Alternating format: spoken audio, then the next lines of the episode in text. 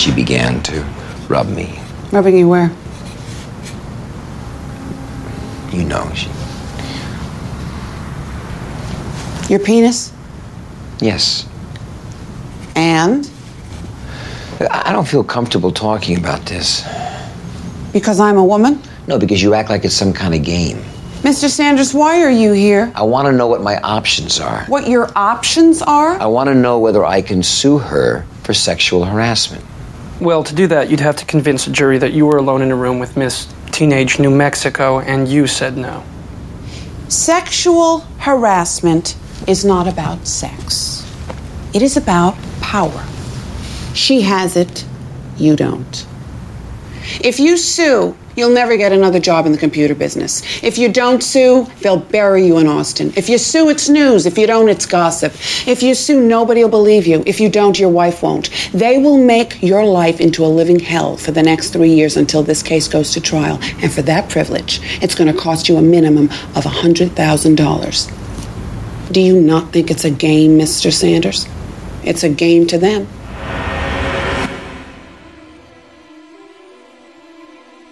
With the Harvey Weinstein, Roger Ailes, Bill Cosby, and more stories every day, along with the global Me Too campaign, the call towards exposing and ending sexual harassment is a part of every nightly news story we've seen over the last few months.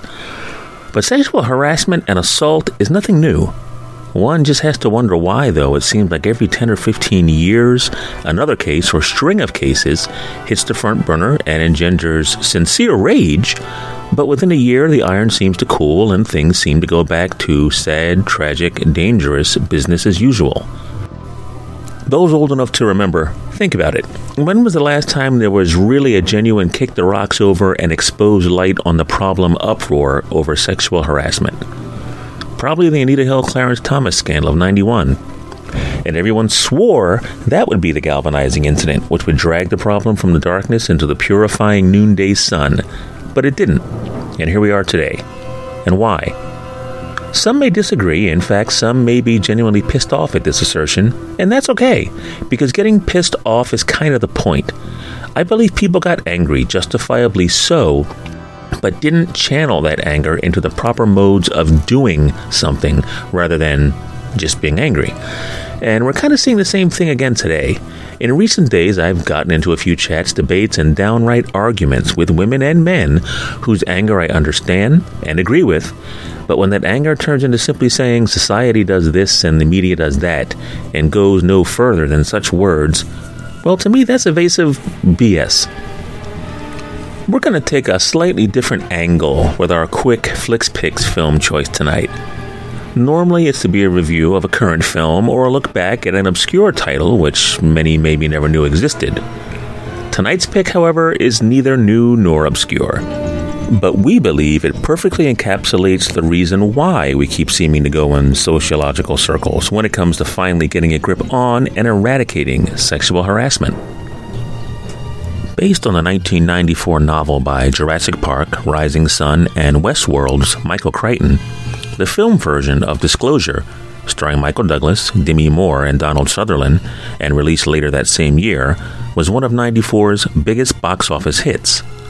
And still one of director Levinson's most financially successful films, but it was, in our opinion, unfairly and wholly inaccurately vilified by some at the time as borderline misogynistic because it featured an antagonist who was a powerful corporate career woman Moore, accused of the sexual harassment of a man under her, Douglas.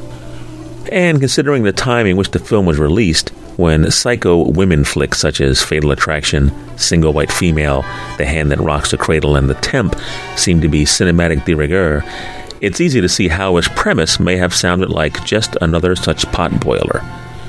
But the agenda of Crichton and Levinson's drama part sexual politics, part mystery, part corporate thriller, was to jolt audiences, particularly men, out of the dangerous complacency of thinking that claims of sexual harassment were overblown, whiny, uber exaggerations from those who couldn't keep up with the boys by flipping the tables and shifting the point of reference in making the victim a once powerful corporate male up and comer who was now faced in the workplace, at home, and to a degree even in a court of law with accusations that he's making it all up in an attempt to blackmail his employer, or that in some regards he was responsible for what happened, or at least could have prevented it if and when he wanted to, and or also faced with the possibility that if he proceeds with filing a complaint, such an action could not only jeopardize his career, but that of others around him.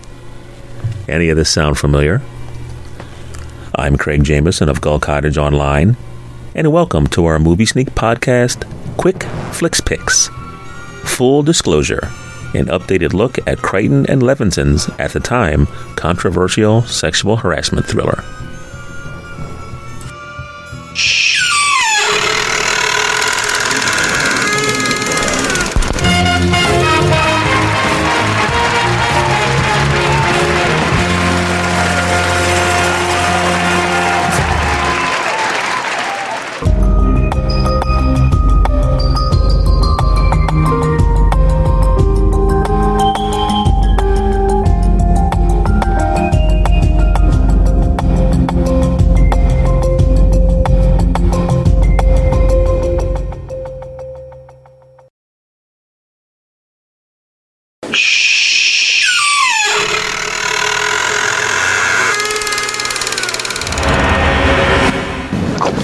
Taking this Meredith Johnson thing well. Doesn't have anything to do with it, Adele. Oh, it's today's rumor she was once a man. Why don't you just tell her? Tell her what, Mark?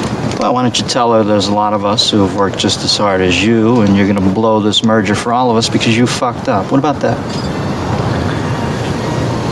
What happened? Who got to you? You know, it's not that simple, Tom. It's just the thought of losing millions of dollars happens to get stuck right here in my throat, okay? You see, this was my big shot, asshole. It's not like I'm being scouted by the NBA. Mark, what happened? Well, who knows what happens with these things? The old girlfriend, the bottle of wine, the late meeting, you fill in the blanks. Thanks, pal. Thanks a lot. You're like one of these goddamn women, Tom, who think they're going back to the hotel room at 2 in the morning drunk to watch HBO. C- could you possibly be more lame?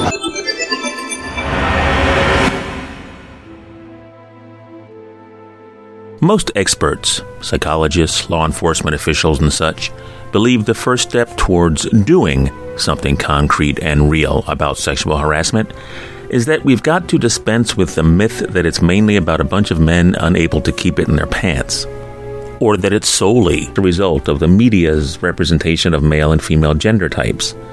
Those are parts of the problem. Those are adjuncts and even catalysts, but they are not the cause any more than gravity is the cause of suicide by jumping off of a building. No, most psychologists agree that sexual harassment is about power. Be it the obtaining, wielding, or illusion of having it, sexual harassment is about those with making themselves feel of more worth by dominating and or controlling those without. And if you think it's primarily gender based, then how do you account for the oh so damn many incidents per year of young female teachers plying their underage students with alcohol or drugs and having sex with them? No, it's about power. And while admittedly the majority of those in power are men, the quest for power and control knows no gender. I love the arts because it's always taken the first Crispus Attucks like hits in most societal conflicts and crises, even when politics, organized religion, and other more so called traditional arbiters of human conscience fail to step up to the plate. Be it the filmic arts addressing racism in films like The Defiant Ones, anti Semitism in Gentleman's Agreement, or AIDS in TV movies like An Early Frost.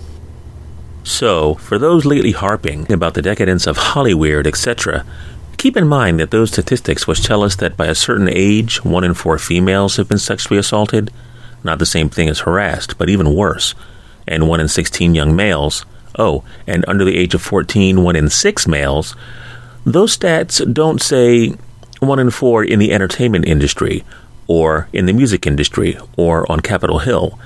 Those figures also include your neighborhood your church, the shopping center and supermarket you patronize every day, and the warehouse or office building you go to work to. But so far, the entertainment industry has been the only one cutting these jokers loose, firing them, and granted, far too late, it should have been much sooner, even launching legal proceedings against them. So it seems that, kind of as it's always been, the arts are in some respects leading the social charge there too, with its women and men daring to crawl out on that limb and bravely say, Me too, in the hope that the rest of society will join them. One wonders when we'll see the same kind of industry wide wave in other business facets of society as well. Until we do, we believe that within the next few years it will once again be all talk, then back to business as usual when the spotlights aren't as focused anymore. And say what you will about the late Michael Crichton, and folks have said much, everything from calling him a hack and calling into question his socio political and environmental views, but he never shied away from a controversial topic and the repercussions of it, as evidenced by his novel, just before disclosure, 1992's Rising Sun. In early 94, at the time of Disclosure's publication, he spoke with talk show host Charlie Rose about the novel's origin and agenda. The author of Jurassic Park, Andromeda Strain, Rising Sun, and others have more than 100 million books in print. In his latest novel, Disclosure, he turns sexual harassment on its head, making the harasser a woman. The publisher has already printed 950,000 copies. I'm pleased to have him. Welcome. Thank you, Charlie. It's great to have you here. What do you think the nerve is you've touched? Why this book? I think there's two answers. One Okay. answer is that that um, in in the last few books, the, the the audience has been increasing, and I think That's that, right.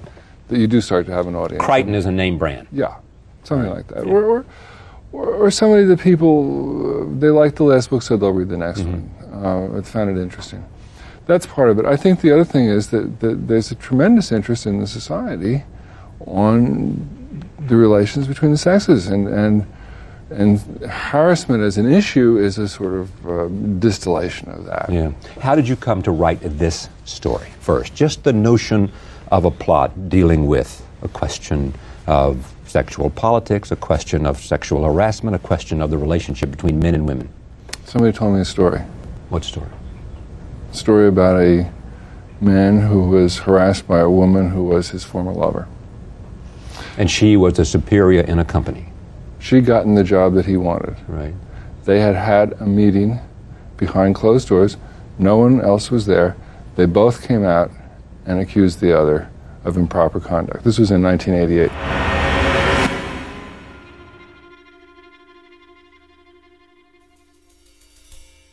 With a screenplay credited to Paul Attanasio, scripter of films such as Quiz Show and Donnie Brasco, and creator of TV series such as Homicide, Life on the Street, and Bull, Disclosure, the film, follows Crichton's novel rather faithfully, with the exception of a few minor character name changes and the condensing of a handful of subplots down to one or two. For the sake of narrative clarity tonight, we'll be specifically referencing the film's narrative. In the days just before the dot com boom, Tom Sanders, Michael Douglas, head of advanced products at Digicom Seattle, is all smiles as the advanced laptop, the creation of which he and his division were responsible, is the primary asset which has caused the publishing corporation Conley White to agree to a merger with Digicom. A merger which will not only pour $100 million into the tech firm, but is expected to result in a promotion for Tom when a new publicly traded company is spun off from his division, a spin-off which will make him and those under him very wealthy. Things go bad in a hurry, however, when Tom is informed that the promotion he expected will instead be going to a former girlfriend, Meredith Johnson, Demi Moore, from the firm's corporate HQ. And bad goes to worse when the very married and with children Tom is invited for a late business meeting, which turns into an apparently botched seduction by his new boss, Meredith. And after he spurns her advances, the next day he is accused by her of sexual harassment.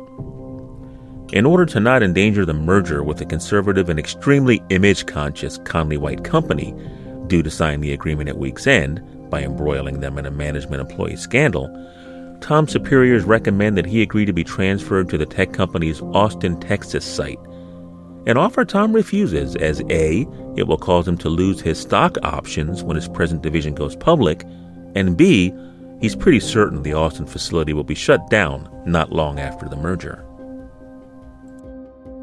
Not normally known as a fighter, but it's one more apt to keep his head down and keep his nose clean.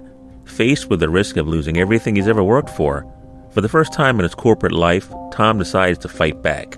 And this he does by joining with a female attorney famous for launching sexual harassment suits against corporate men. And together, they file one against Meredith and Digicom. But that's just the beginning. Originally published in January 1994, between 1992's Rising Sun and 1995's Jurassic Park sequel, The Lost World, Crichton sold the movie rights to Disclosure for $1 million, and the film version began production before the novel even hit the bookstore shelves. Originally slated director Milos Forman left the project over creative differences with Crichton, who also functioned as one of the film's producers. And for a while, All the President's Men and the Parallax Views, Alan J. Pakula was considered to take the directing reins before the job eventually fell to Diner, Rain Man, and Bugsy's director Barry Levinson. Shot in and around the Seattle area for a, even back then, relatively modest $55 million, Disclosure the film opened on December 9, 1994, and with a final box office take of about 215 million, it became one of 94's biggest hits and one of director Levinson's most financially successful films to this day. While a huge bestseller, the book had taken more than a few brickbats from some who believed that it vilified the image of the successful career woman. And as mentioned earlier, considering the era in which it was released, with the psycho killer women films all the rage, it was easy to see how some would, in our opinion anyway, prejudicially lump the novel into that category. Interestingly, however, it was later discovered, or uncovered, if you will, that many, though not all, of the negative reviews of the book came from press personnel who never actually read it, but rather had read someone else's breakdown of the book's central plotline. More interestingly, however, was the fact that a great many actual career women in positions of authority in various corporations very much enjoyed the novel, and later the film, as they saw the story's final narrative outcome more a celebration of the film's other, more positive, glass ceiling breaking major female characters, among them Douglas's attorney, Catherine Alvarez, portrayed by Roma Maffia, who deserved an Oscar nomination that year, uh, also, Douglas's fellow division head, Stephanie Kaplan, portrayed by the legendary Rosemary Forsyth. The acerbic tech team uh, designer, Mary Ann Hunter, Suzie Plakson, and his quick witted, down to earth lawyer wife, Susan, played by Caroline Goodall. Many career women found them much more intriguing than the single, manipulative, and abusive female character portrayed by Moore. So, let the debate continue there if you like. But we've always felt the same about those other very major women characters. And hey, like we said earlier, debate and even anger can be a good thing if it gets people to talk and take action. At the time of the film's release, stars Michael Douglas and Demi Moore addressed this very same thing. Sexual harassment that has existed throughout society for a very, very long time. I mean, going back to the Greeks and Romans, or even the caveman used to have that old image of the club, you know, hitting, dragging her into the cave with a hair. I don't support that, uh, but that whole image has existed for, uh, and reality has existed for a long time. So I think as soon as we reverse these roles and we do a story about a man being sexually harassed, that we're going to have a, you know, a lot of dis- discussion. I'm sure there's going to be a lot of women who will resent the fact that when there's such a real problem with women and harassment, why we would make a movie that would reverse the roles. And hopefully, we'll have um, some good debates and some good conversation. I'm extremely concerned about our inability of the sexes to talk to each other. And I think that, that I, I'm afraid that a lot of time sexual harassment is about power and it's about controlling a situation as much as it is about the actual incident. I think that she's an extremely um, ambitious and smart, uh, very driven, and has a, a, complete sense of herself and, and, and I think the power that she contains. You have to identify, but not necessarily in the sense of is it you? Is it the same, same? Do I feel this is an extension of me? I think you have to identify with just something in it that interests you type of person values. In this case, obviously, it's she's very different from me, and and um, and I was interested just to step into um, the shoes of somebody who really enjoys manipulating and toying with people um, without any awareness that, that there's anything wrong with it, with no remorse, really. Um, I think intellectually, I, I, understood the type of person that, that, she, that she is, that I, I may even know people like this. Um, emotionally, I, I, it, it was a, a little more frightening for me. Sexual harassment and its less subtle, less cloaked older sibling, rape culture, don't spring out of nowhere as if fully grown and fully armed from the forehead of Zeus. Uh uh-uh. uh. They're more Darwinian than that. They've grown and evolved over such a long time from certain accepted beliefs and societal habits that it's sometimes difficult to trace the damned origin of species in the first place. Difficult, but not impossible. It's not unlike racism in society. Racial profiling didn't begin in 2014 with a fatal chokehold on Eric Garner, who was arrested for selling individual cigarettes from a pack.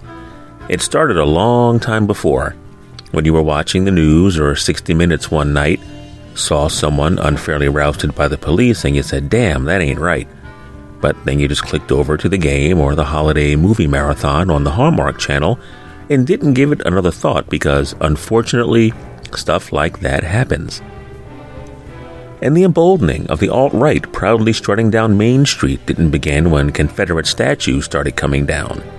It began when those immigrants moved into your neighborhood up the street, and your first thought, which you kind of felt guilty about, was how long before more of them arrive and bring down property values? The same with sexual harassment and other forms of sexual intimidation. They didn't begin with Harvey Weinstein, Cosby, Ailes, O'Reilly, or Louis C.K.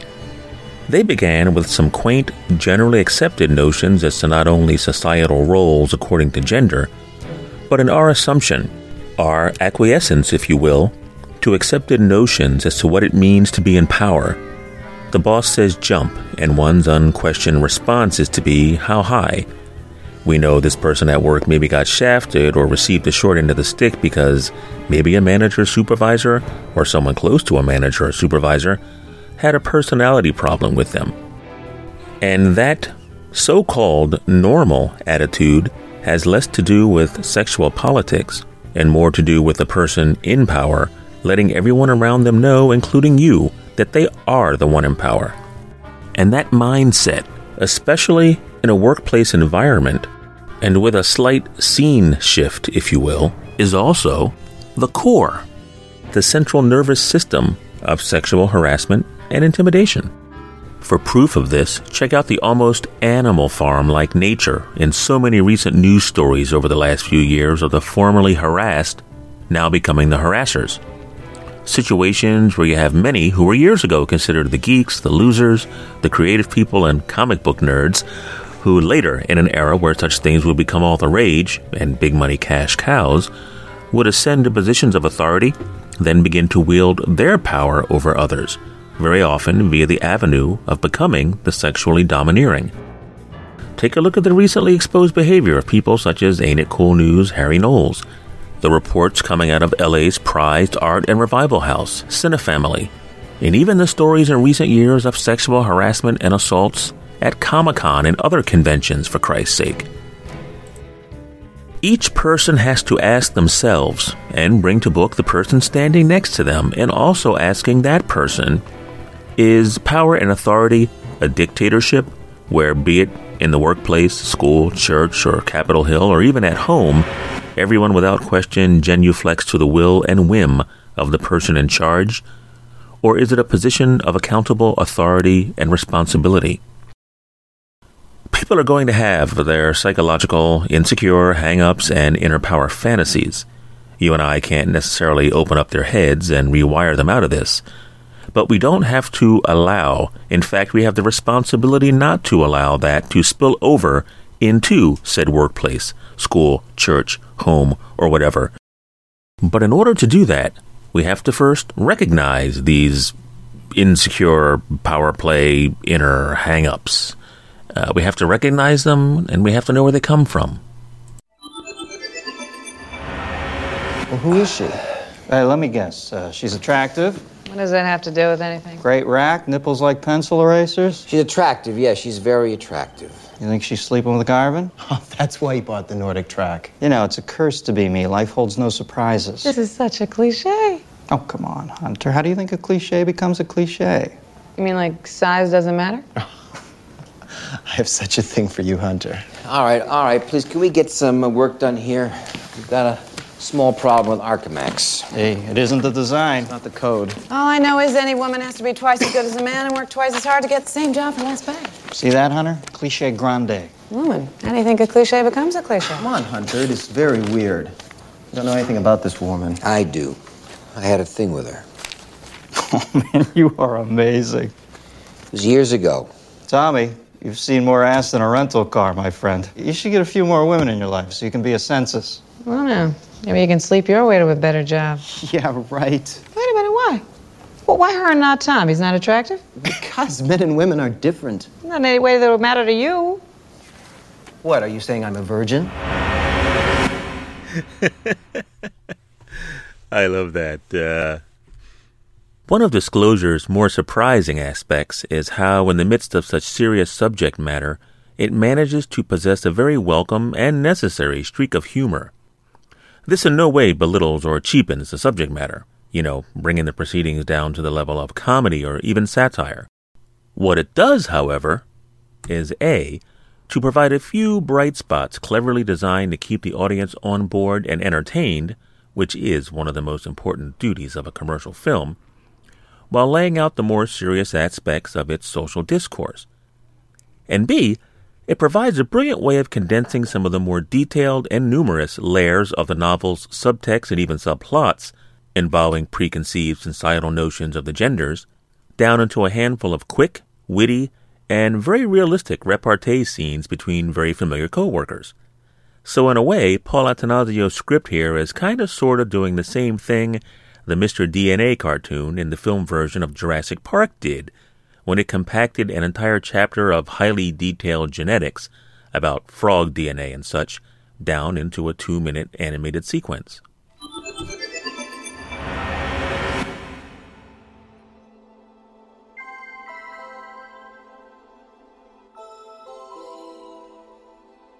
Oh, and don't get me wrong, and I'm sure some may not agree with this, but I, for one, don't want to live in a world devoid of playful sexual innuendo, bad and even tasteless jokes, or in an environment where men and women, straights and gays, and everyone in between can't let their hair down and laugh and joke and tease one another about a great many gender and sexual stereotypes, like in the scene we heard earlier from the film among the co workers.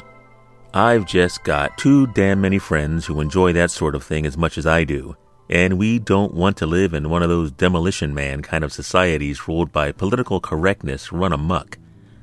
But at the same time, there's also a yo, don't even attempt the BS of trying to hide behind that in order to justify your own personal insecurity, psychological discomfort around members of the opposite sex, and those aforementioned power fantasies, and then try to write it off as locker room talk. No, because that's straight up bullshit. Michael Crichton's novel Disclosure chose to not only dip a toe into all of this, but plunge itself headlong into the boiling water of long unspoken, unadmitted, angry, and pent up frustrations concerning sexual harassment in the contemporary workplace. And its film version, directed by Barry Levinson, was executed in such a timeless manner, from its script to its performances, production design, Ennio Morricone's at times avant garde score, its examination of American business, cutting edge technology, and of course, in its being a faithful adaptation of the novel's rumination and repudiation of power expressed through sexual domination, that when rereading or rewatching it today, as we said at the beginning of this episode, and it bears repeating, it's hard to believe it wasn't written as a response to recent news stories, but that it arrived on a literary and filmic scene 23 years ago. But then again, From genetics to oceanography to nanotechnology and high tech amusement parks, Michael Crichton himself, love him or hate him, didn't just keep up with the times. Very often he was well ahead of them. Give Disclosure another look see and see if you don't agree. I'm Craig Jameson, and thanks for joining me for this edition of the Movie Sneaks Quick Flicks Picks. See you next time, up there in those cheap seats. I'm not gonna do this. No! You can't stop. No! She said you sexually harassed her. She harassed me. Get back here and you finish what you started or you're dead. Do you hear me? You are dead! We just have to hope he's smart enough to see he doesn't have any options. I want to know whether I can sue her for sexual harassment. It's a very dangerous game, Mr. Sanders. Are you willing to play it? When push comes to shove, he doesn't have the guts. Oh, don't tell me you're scared of me.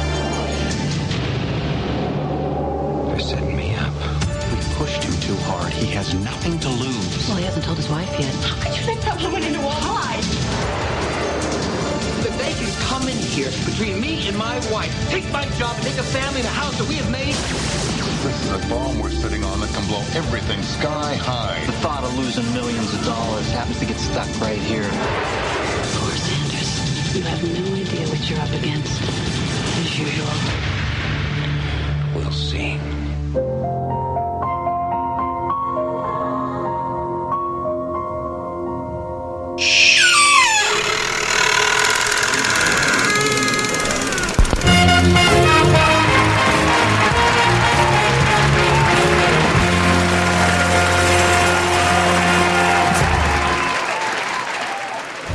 Reminder that all film, music, and other clips are the rights and property of the copyright holders and are used here for entertainment, educational, and criticism purposes only.